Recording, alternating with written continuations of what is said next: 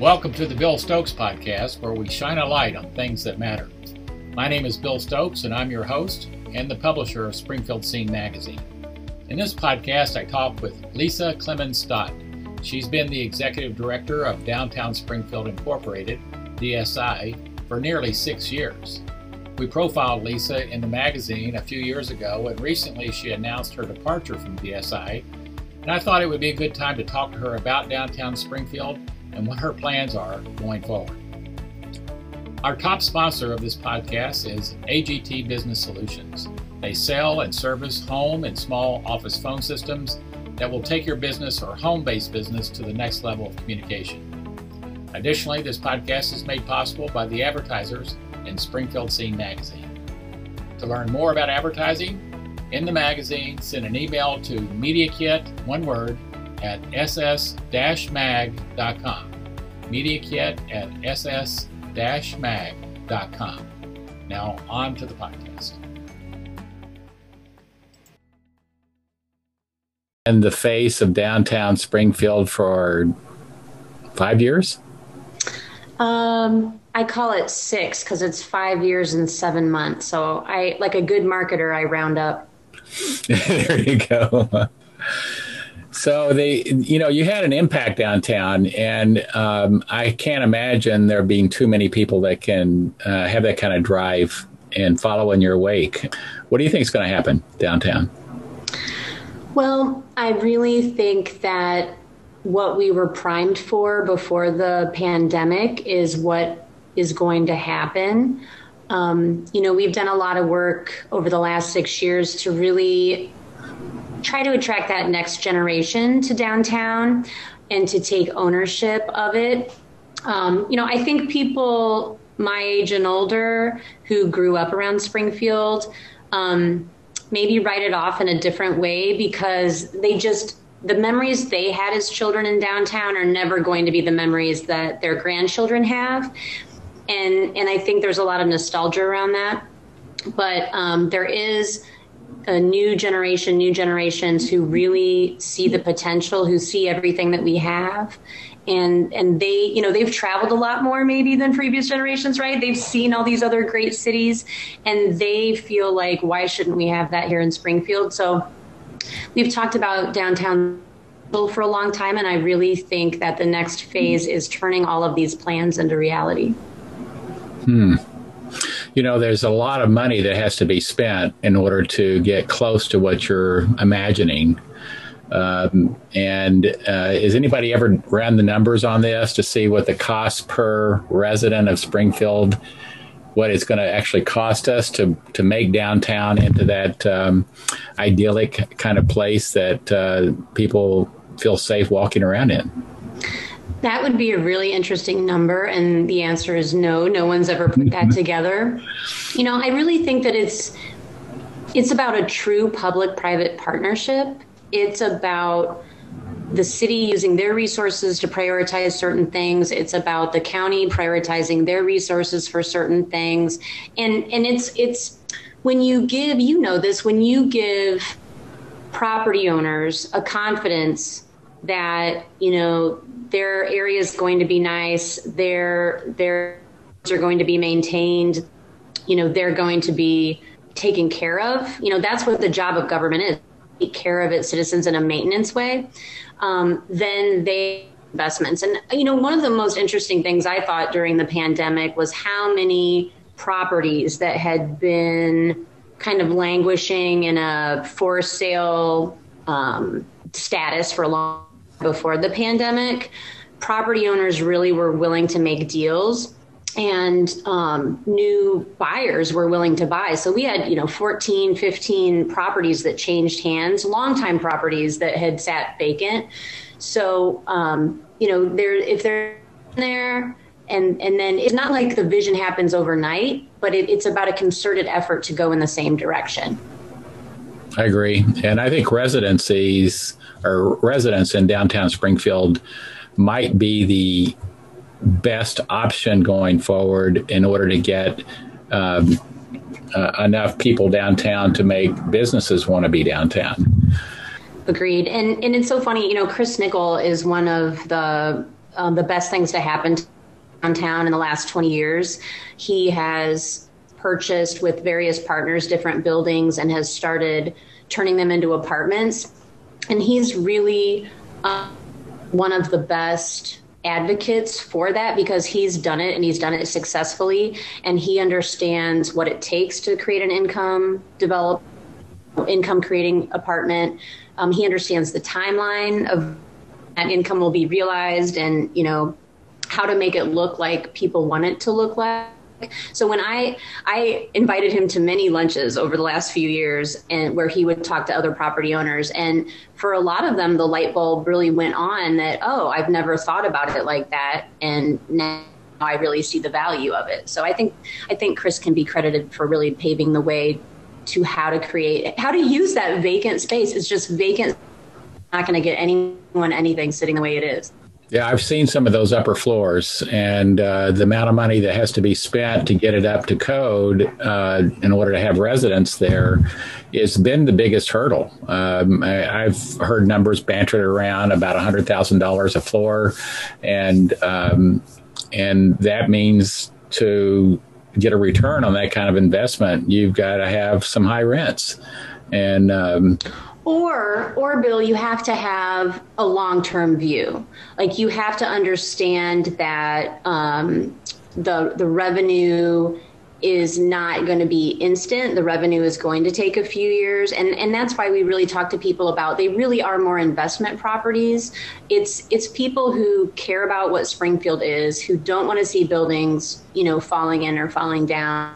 And then you know it might not be um, you know, turning a, a total profit for the owner, but it might be turning a for their children or their grandchildren.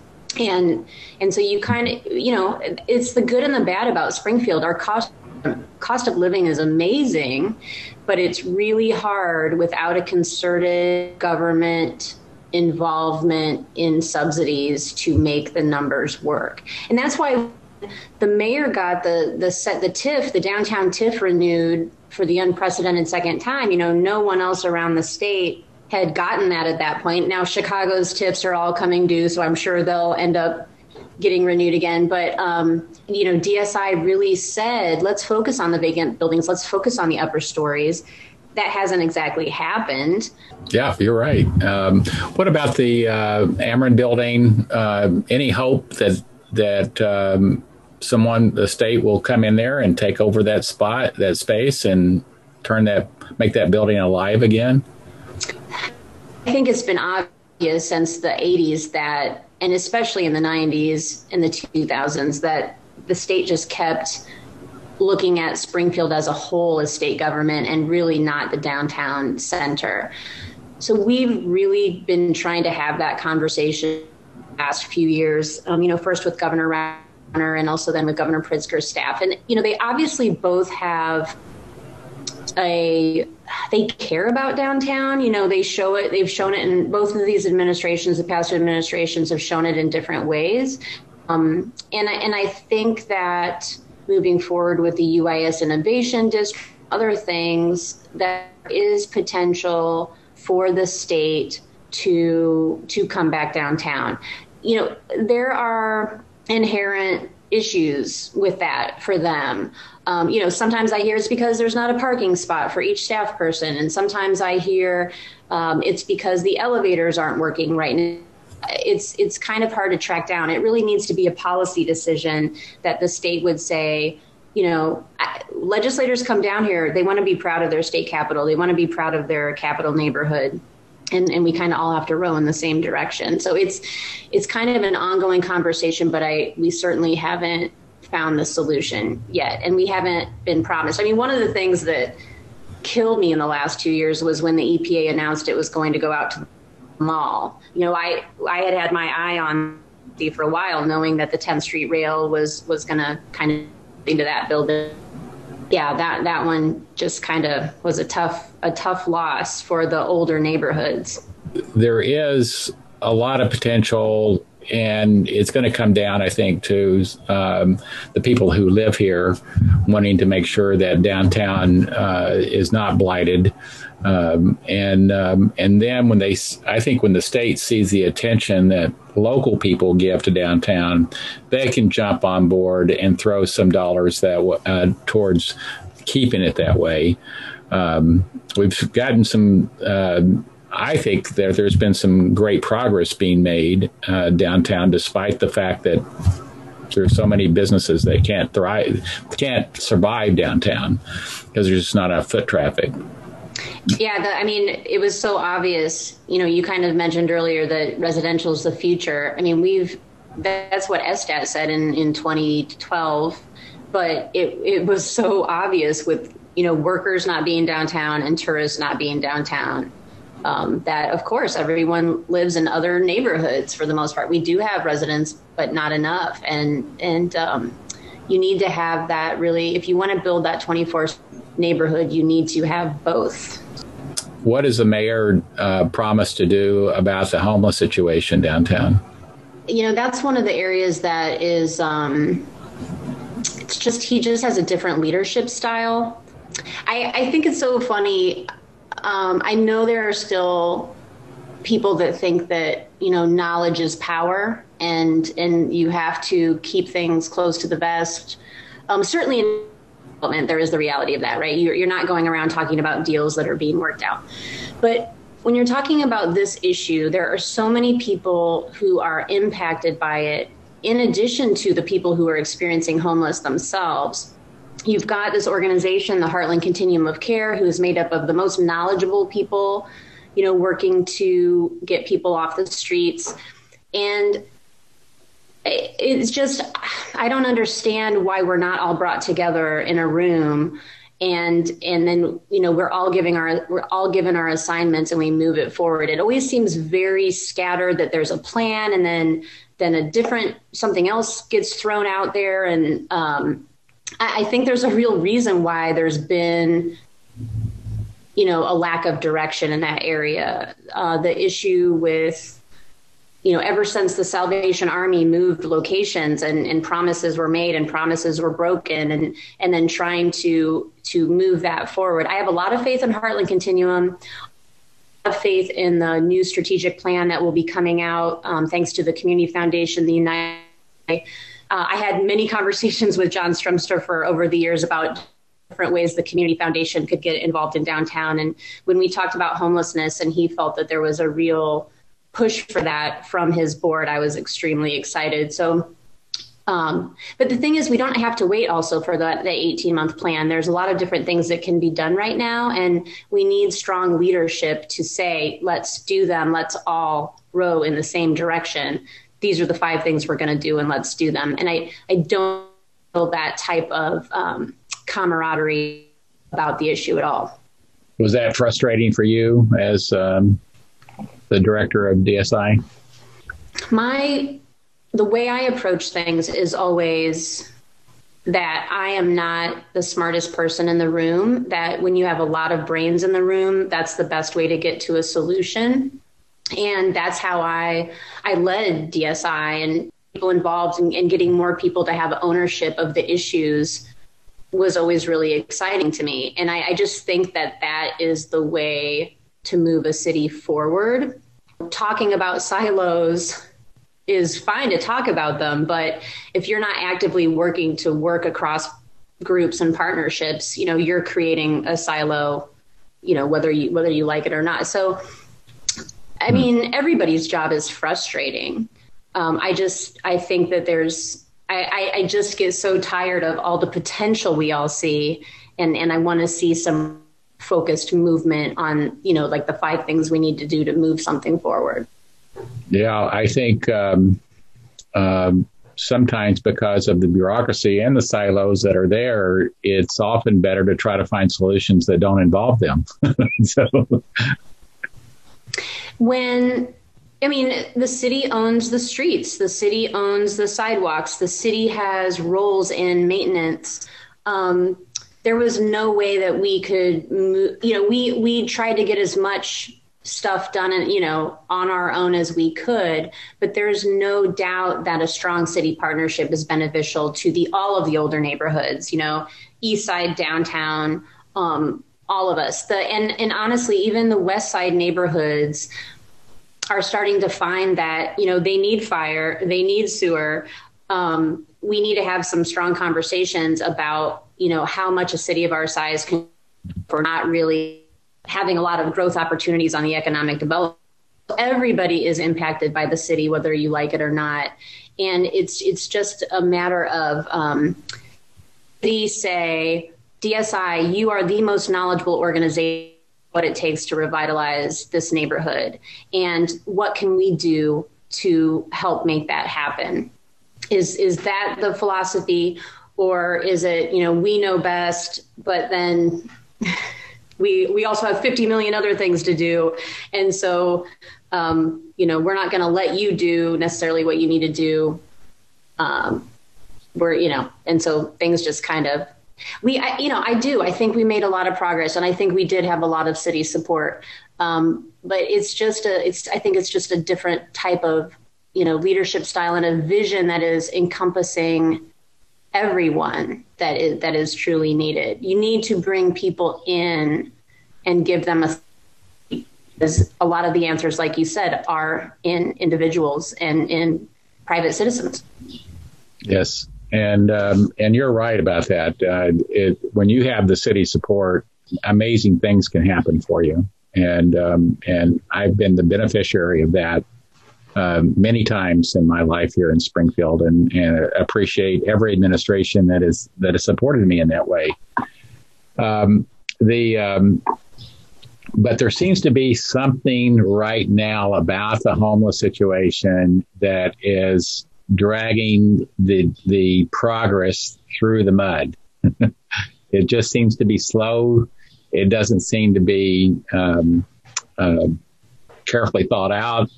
Uh, but it's not solving any of the whatever is happening is not solving the problems that are there. I go downtown to Moxo's um, once a week, and um, and they're just sleeping on the streets there and um, on Adams Street, and it's uncomfortable to have to walk by a situation like that. Um, I'm not not that there's anything wrong with that. It's that it's just you, it just seems unnatural. it seems it seems un, it, it's uncomfortable because um, you want to do something about it, but you know you can't do anything on your own. It's it's just beyond you.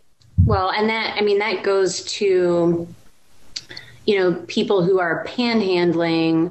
Some of them are not homeless, um, but people want to do something. And so, you know, you when someone says, "Can I have a dollar?" Um, it's it's very difficult for someone to say, "Well, I gave money to Helping Hands, so you know, so I I'm not going to give you anything right now." Like that's a you know that's a weird interaction, but that's really, you know, we as really need to support our agencies and especially our agencies who understand housing is the answer and housing quickly.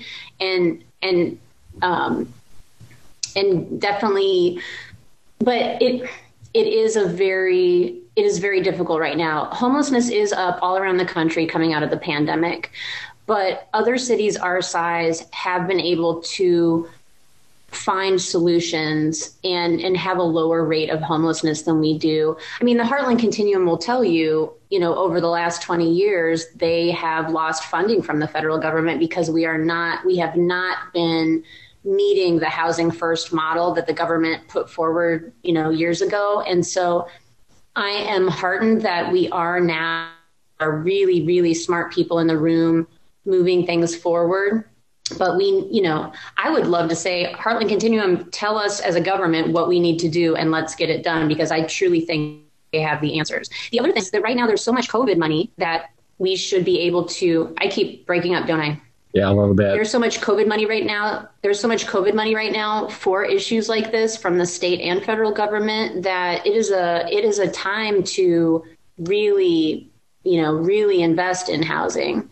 So um, I think it's frustrating right now, but I do I do hope that in the next 12 months there will be um, a lot of forward movement. I, Helping Hands has gotten dozens of people off the streets and into homes over the last year. So we just really need to, you know, keep working on that and, and keep working together. I agree with you on that. I mean, it, it's one person at a time. You can't herd them into a, a, truck and haul them off somewhere and say, "Here's your new home."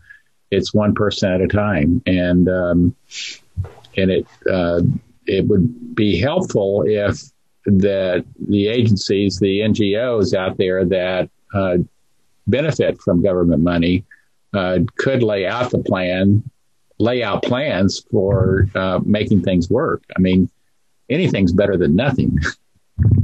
Well, I think the Heartland Continuum does have plans, and you know, I actually serve on an, a public education committee, and we we always talk about how we can break through. It's so easy from like a television media perspective to do the story of this homeless person almost got stabbed and it's a lot harder to get those stories about the solutions out there so we have those conversations a lot but definitely i do believe the heartland continuum does have a plan and then that broader strategic plan in the next year what's the next step for lisa i'm trying to figure that out when covid hit I reached out to all of my economic development colleagues and I said, we should get together. We need to triage this.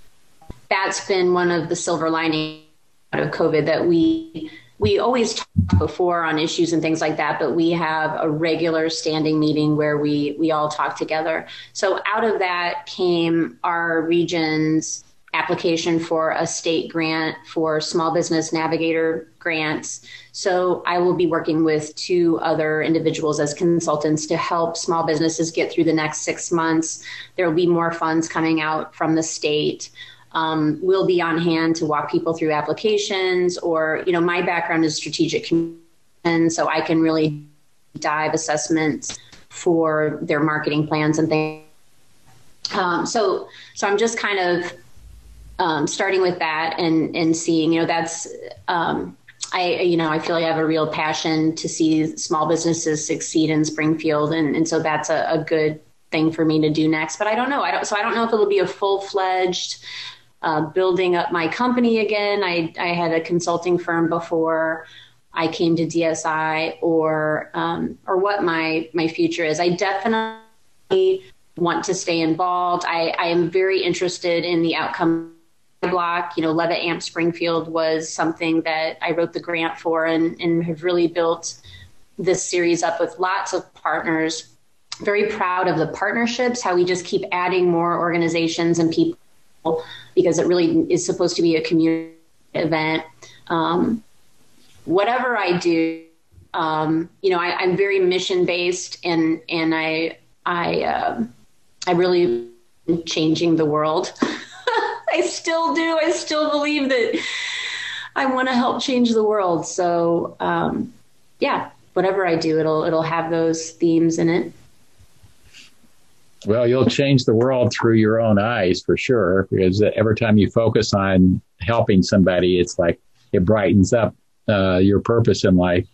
And doing stuff is is um, is what makes it makes us feel alive as a human being. Anyway, so you got to just be active, keep doing, uh, keep following what life presents to you, and follow those paths. And uh, and it, it, sometimes they turn out in remarkable ways. So um, I doubt that you'll be attracting to yourself um, impossible things.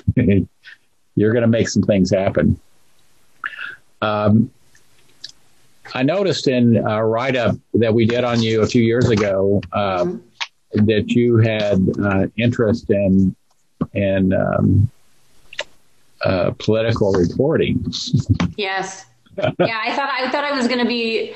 I mean, and well, and I thought I like Royko too, either or Connie Chung or Jessica Savitch. I read Jessica Savitch biography back in the day.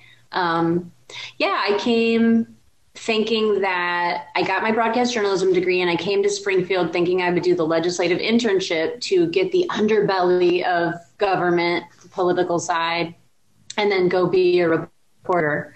Uh, but that that did not happen. Once you kind of work inside the government, you there have we've done it, but it's very hard as as a reporter after that. Oh, really? So, mm-hmm. Yeah. The um, maybe I just didn't try hard enough to do that. Maybe there were just other interesting things I wanted to do. well, as uh, if you're trying to to hold uh, government's feet to the fire, um, it's impossible to be politically correct all the time. So. Uh, you've got to be those nasty people in the audience that ask the uncomfortable questions, and um, that prevents you from being called on the next time. so, I know, and, I, you know, that that's another thing that's really saddening me right now is the state of our journalism. I just really worry. You know, NPR is getting cut by the university. A lot of the state journal register is USA Today articles, and you know, we're down to one photographer at the SJR, and we used to have five. So I have always been very passionate about a strong journalism corps it, there is an important, I think it is important for, you know, for publications to increase the pride of our community too, to point out all the great things. Yes. Um, you know, our young people are leaving and they're not coming back, and there's a reason for that. So, um, I, I think that's really important too. But yeah, it is really, it is really difficult to be that Cassandra yelling out that that something's not right and and we need to fix it. Well, people they if they can get the facts, they can make up their own opinion. You don't have to be an opinion maker like mm-hmm. there are so many on the news today.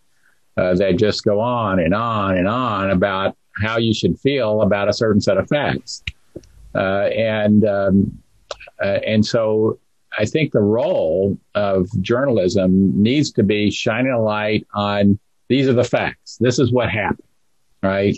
And and you can draw your own conclusion. But today they, they feel compelled to tell you the facts and then tell you how you're supposed to feel about the facts.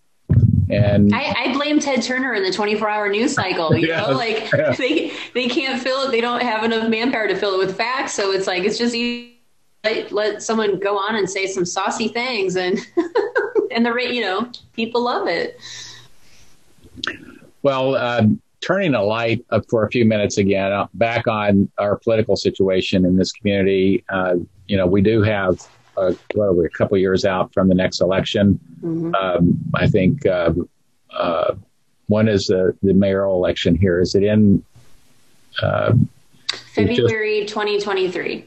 23. I thought we were in the odd years on the on the mayoral mm-hmm. election. Mm-hmm. So we have an opportunity, or Jim has an opportunity to kind of turn things around in the next couple of years, and so that when he comes up for reelection, because he can serve one more term, right? He can do right. th- three terms. Mm-hmm. Uh, but um, uh, the conversation, the debates that should be occurring should start happening pretty sure, pretty soon, within 18 months of the election date, at least. Mm-hmm. What are the what are the debate questions? Debate questions. Well, I mean, you touched on one homeless. Um, if not the Center for Health and Housing, then what? Um, you know. And how much time did we have on that, by the way? How much time before it's too so bad that it's going to be an, a nearly impossible thing to get on top of? Yeah, I mean, I think the last two years have been really rough on some of the the big issues. Um, I, I don't progress as we we should have. Um, so so definitely that's one of them. Um, you know how how can the city um, spawn this innovation work that needs to be. It's been about two years since the university um, said that they had funds to an innovation district downtown. So um, that's been going along. Um, yeah, I just I I think style has got to be a question. Um, I think, you know, has the fact that we have not embraced a city planner yet, has that helped us or hurt us? Um, I think the fact that we have a lot of openings development as staff coming out of the pandemic, has that helped us or hurt us? Um, you know, I, I think that, I, it, you know, being a really tough position, um, this, you know, Mayor Langfelder is very popular, but it's it's really you have a set period of time to kind of put your stamp and make your mark. And um, you know, I, I think that people will say, well, in the last eight years, what what has happened? Is it um, is does this deserve an entire generation being with this administration? And you know, for that reason, it's really tough for anybody to win a third term. It's it's tough. Yeah, I, I think so. And and if we could just get a politician in positions of authority like the mayor's office, they can begin with the end in mind. You know, where do I want things to be at the end of my term instead of trying to figure it out along the way? And I, I think to some degree, uh, Jim has not done a good job in that respect. Um, he's a very likable person. Everybody loves him when they get to, when they meet him. Uh, but when it when you look at what's happening to the city under his administration, there's some work to do. It's really about setting a vision and then getting everyone involved in making that happen. It's it's really um, you know what I think DSI has really demonstrated what we want downtown to be, and then moving everything forward. You know, we've had um, two or three strategic plans in the last five years because you like to refresh them every three years. And we definitely had a different type of strategic plan coming out of the pandemic. But it's something that is vetted by many people. It's brought many people's um, point of point of view is brought to the table. I mean, constituents downtown, right? We have property owners, we have business owners, we have residents, we have workers, we have tourists. There, you know, there's just a, a million different constituents it's very much a microcosm of the of the city and so you really need to say this is what we want to be after bringing all these people to the table to find out what they want and need and then setting that implementation phase for how to get there i think i think vision and implementation both are you know the same coin two sides of the same coin and they're both extremely important and there is a, a, fly by the seat of your pants type of nature that it, it feels like right now. And and then when people do come to the table with vision and plans, um, they're not as embra- they're not embraced as quickly as they probably should be.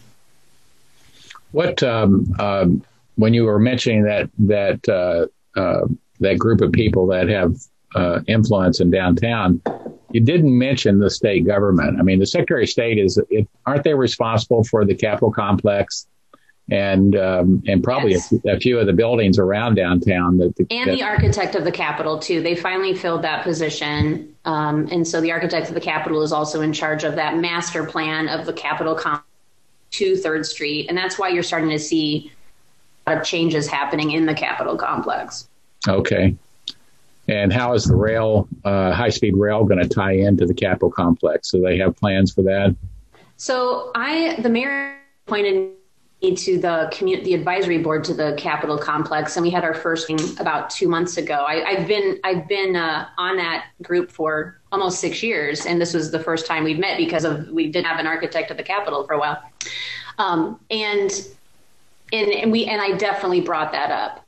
Um, you know, even when you're going down the Third Street rail and you're looking at some of the government buildings, they were not made to face the Third Street rail. And so, if it's supposed to be some type of pathway, some beautiful type of pathway that people are going to use to get from Aristocracy Hill to downtown to the medical district, um, there are things that will need to be changed about it. So, I, you know, we've had conversations about Monroe Street and and how that really is the, going to be the main front door of the Capitol moving forward, and, and how that might change some of the experience in a vehicle and also as a pedestrian, and then definitely have had conversations about what Third Street would be like. But again, all of the the government work to date has been to get the the consolidation done. So 25, the consolidation is going to is amazing, like a great a great um, example of how a city can work together to get something big done.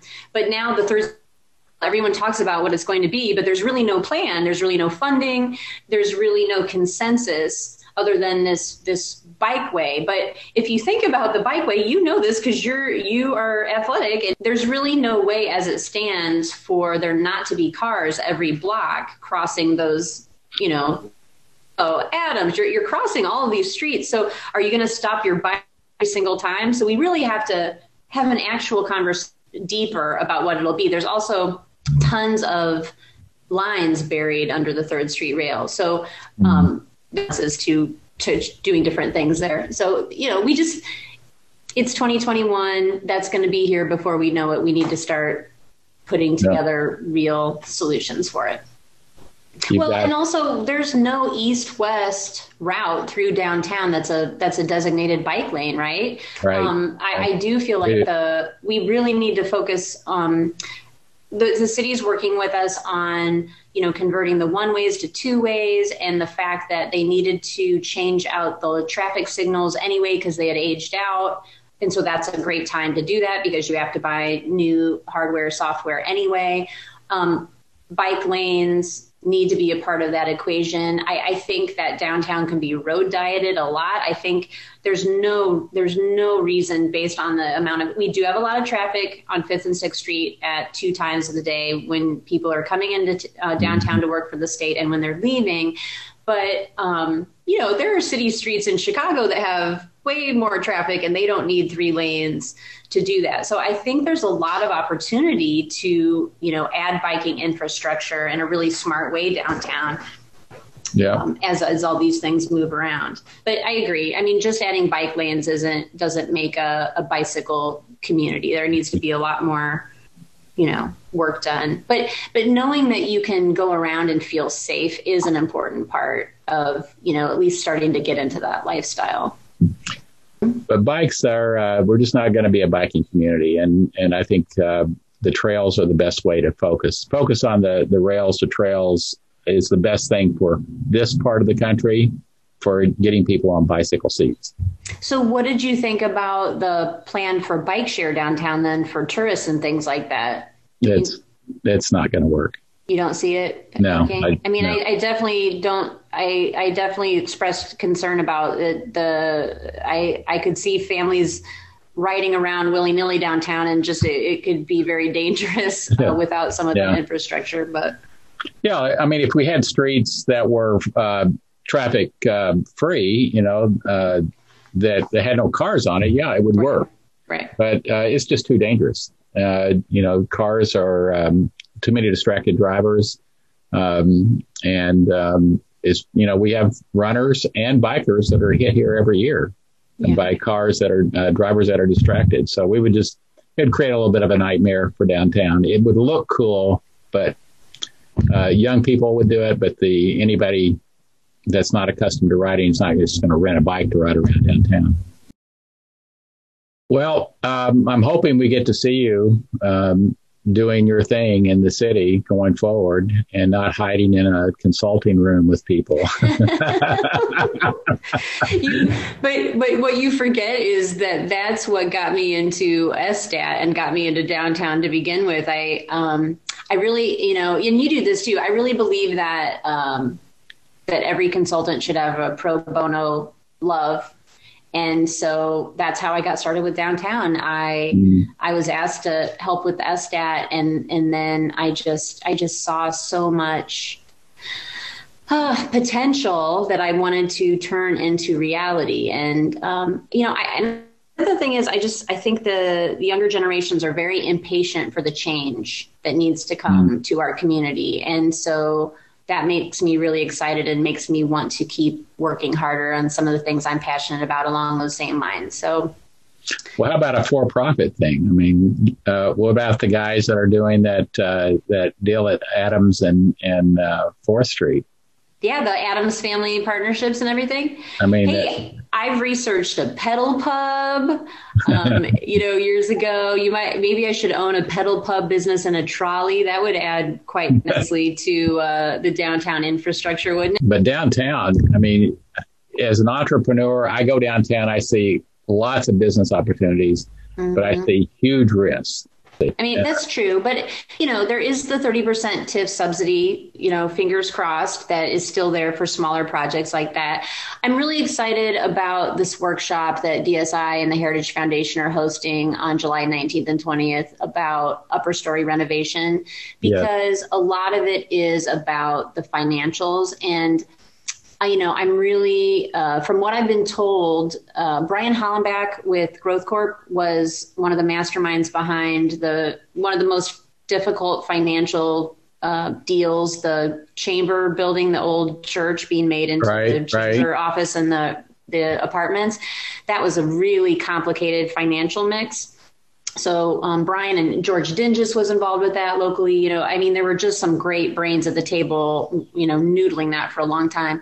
So Brian is going to be part of that workshop, and I think he's going to offer some new options through his organization for some things. So yeah, I mean, the bottom line is yes. You know, is it easier to do things without government?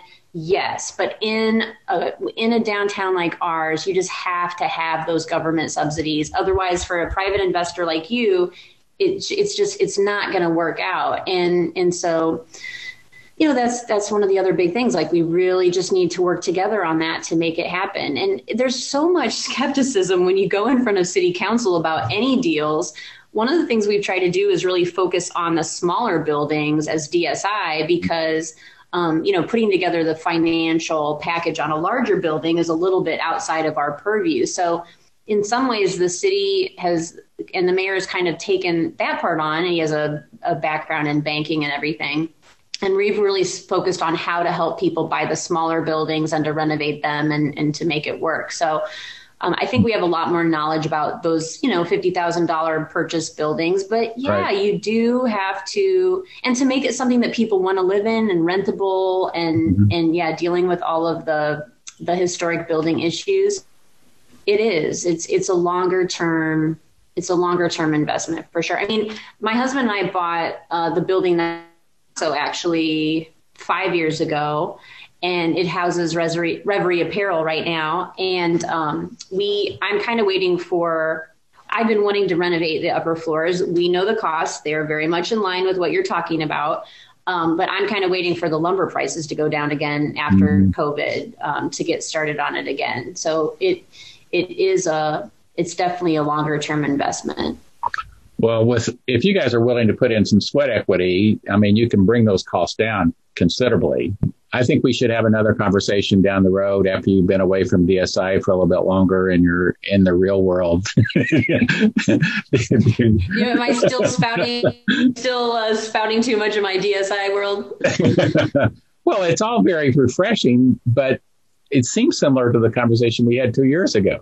so it's like uh, it's evolved a little bit with um, the changes in the in the climate from the pandemic, mm-hmm. um, but we're still talking the same thing. And I and I suspect that five years from now we would be saying the same words. That there's a lot of hope and and um, Oh, but that's what I'm so tired of. I'm tired of talking about the potential. Like we, yeah. we should be moved beyond the potential. Like we have plans, we know what needs to be done, and um, we just, you know, yeah, what is stopping our community from just doing it? Um, it, now, what was the vision of the things that you brought to the table? Was that from you? Was that from the board of the DSI? You know, uh, was it a, a, a mix of everybody's perspectives together? Yeah, I think I think it was a mix of everyone's perspectives together. We definitely took, you know, I brought a knowledge of what was happening in other cities. Um, I brought an expanded network, I think, uh, for downtown and, and just different and and also you know really looking at the economic vitality of downtown as opposed to only being an events organization um, and and we weren't mm. DSI was never just an events organization, but that was kind of the perception when I came. So uh, um, spent I spent a lot of time working and talking about the economic and together real plans. Like if if the city would fo- focused all the TIF on for-profit um, building vacancy renovations, there would be more money in the TIF now because you know mm-hmm. for-profit renovations taxes generate more opportunities. So, I mean, I I get it. I it, we made progress, but on some of the the we we just need stronger leadership. Yeah, it's got to be followed up. Um, mm-hmm. There has to be a follow up, and and and what you created for DSI while you were there, how much of that is going to survive your departure? I mean, you were a cheerleader for this economic development thing, like mm-hmm. uh, nobody else had been before. Well, so I got involved with DSI as a volunteer 10 years ago. And so I think it's really natural for me to move back into that role. Um, and yeah, I look for, I have some things I'm really passionate about still the future of the Y block, um, the, you know, the education about uh, the homeless issue and, and how to resolve that, and a few other things that really impact downtown a lot. So um, I'm I'm excited to help Kayla with the transition and to always be supportive of DA board and to be a volunteer. See me out there working the open streets event or different things like that. Um, it's you don't just stop uh, being passionate about downtown just because you leave the the title. Well, thank you so much for taking your time this uh, morning, Lisa. I, I, really loved getting caught up with you and look forward to seeing uh, what your contributions are in the future. Thanks so much, Bill. That was Lisa Clemmons Stott.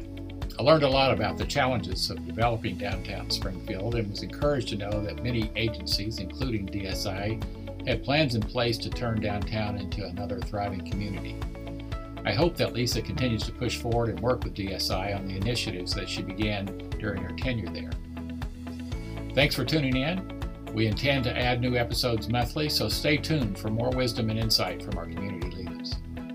Remember, subscriptions to Springfield Scene magazine are only $15 a year. Go to ss-mag.com to subscribe online. You can also buy new issues at Barnes & Noble and the Corkscrew on Chatham Road. Until next time, this is your host, Bill Stokes.